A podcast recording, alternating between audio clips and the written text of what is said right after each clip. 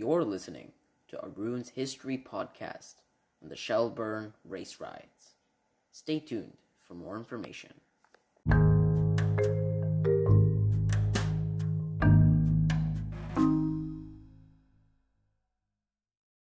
Welcome to the first episode of All Talk Canadian History. The theme of this podcast is Black Canadian history. Today, we'll recollect a major event that transpired during the late seventeen hundreds in one of Canada's most historic sites. Located on the electrifying southern tip of Nova Scotia, where the ordinary is replenished with the natural soothing sound of waves splashing against the picturesque shores of the many impeccable sand beaches, there resides Shelburne County, named after Lord Shelburne, the Prime Minister of England during the American Revolution. This site was the refugee for an estimated sixteen thousand loyalists, two thousand of them black.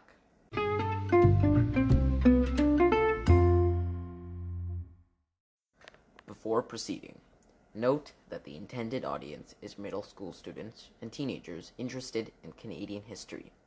However, the podcast is open to anyone that would like to learn about the Shelburne race riots.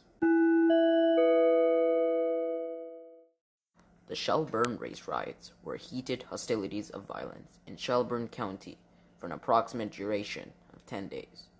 Historians have recorded the Shelburne County riot as the first race riot in North America, as it attacked the free black population therein. Birchtown, a community west of Shelburne, contained the most copious populace of free blacks in North America, as they were among the first Loyalist refugees. Hence, it is conclusive that the general public of Shelburne County were slaves. Just for some background information, the Loyalists were American colonists that advocated the British cause over the span of the American Revolutionary War. They were of various ethnicities, and thousands completed the migration to British North America in the midst and aftermath of the war.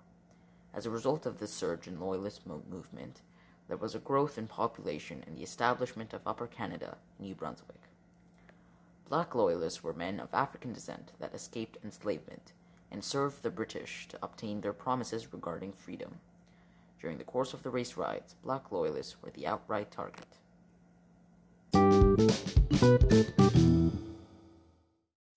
To their dismay, however, the realization that freedom was disparate from equality compelled the blacks to inevitable obedience that was homogeneous to slavery. In the worst-case scenario, free blacks were abducted and resold as slaves in the United States and Caribbean. In Shelburne County, the presence of black loyalists posed a threat towards the white settlers, and racial exploitation thus became intrinsic. At this time, white displeasure towards British authorities intensified, and under these circumstances, racial animosity rapidly arose, with tensions reaching an extremity, when approximately forty white loyalists utterly razed Baptist preacher David George's property in its entirety on July twenty-sixth, seventeen eighty-four. Despite the threats, George resumed preaching from his church in Shelburne, and the horde subsequently returned to assault the Baptist preacher. Consequently, the riot spread in such manner following this affair.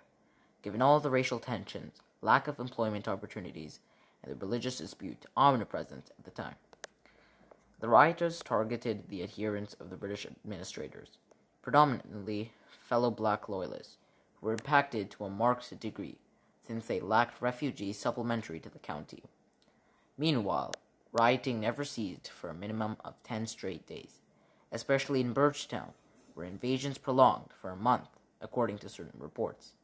In consequence, four companies of the seventeenth Regiment were thereupon tasked with the job of preserving order. A naval frigate was additionally dispatched for support. Eventually, though, the riots fizzled out to conclude a significant occurrence in Canada's history. In the aftermath thereof, the only blacks remaining were either slaves or servants, as most black loyalists had fled Shelburne County in search of peace and undoubtful refugee. In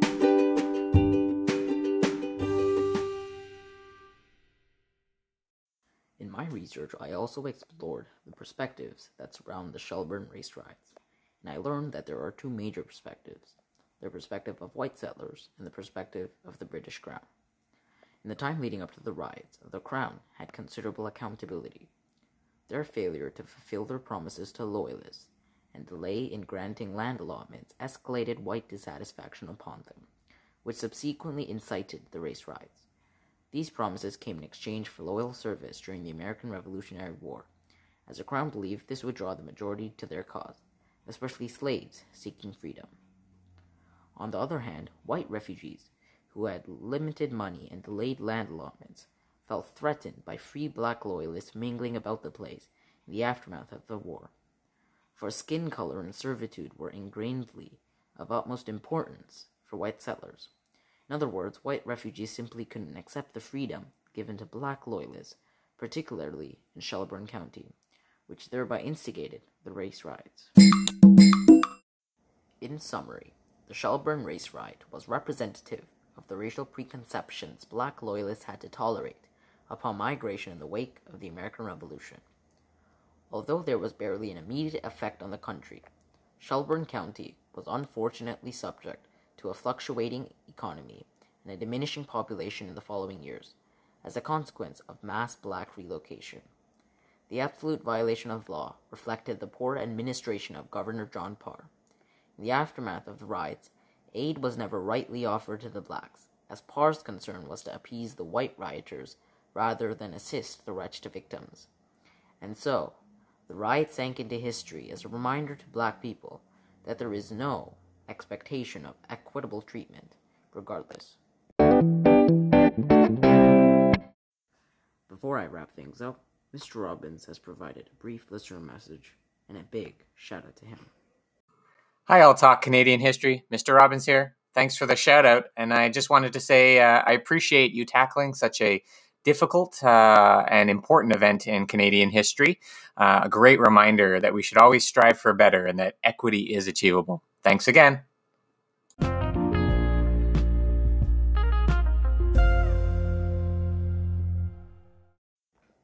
In conclusion, the Shelburne Race Riot was a prominent event in Canada's history. It significantly highlighted anti-black racism, discrimination, and segregation of the eighteenth century. However, it is such historical injustices in the past that have contributed to Canada's freedom and multiculturalism, as such incidents are straightforwardly unacceptable in our nation today. Thank you for listening to my first podcast ever, the first episode of the All Talk Canadian History series. I hope it was a very informative, thorough breakdown of the Shelburne race riots. A special shout out to Mister Robbins, who not only guided me through my first podcast, but also provided that brief listener message.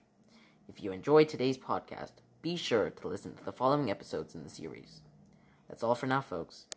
Peace out.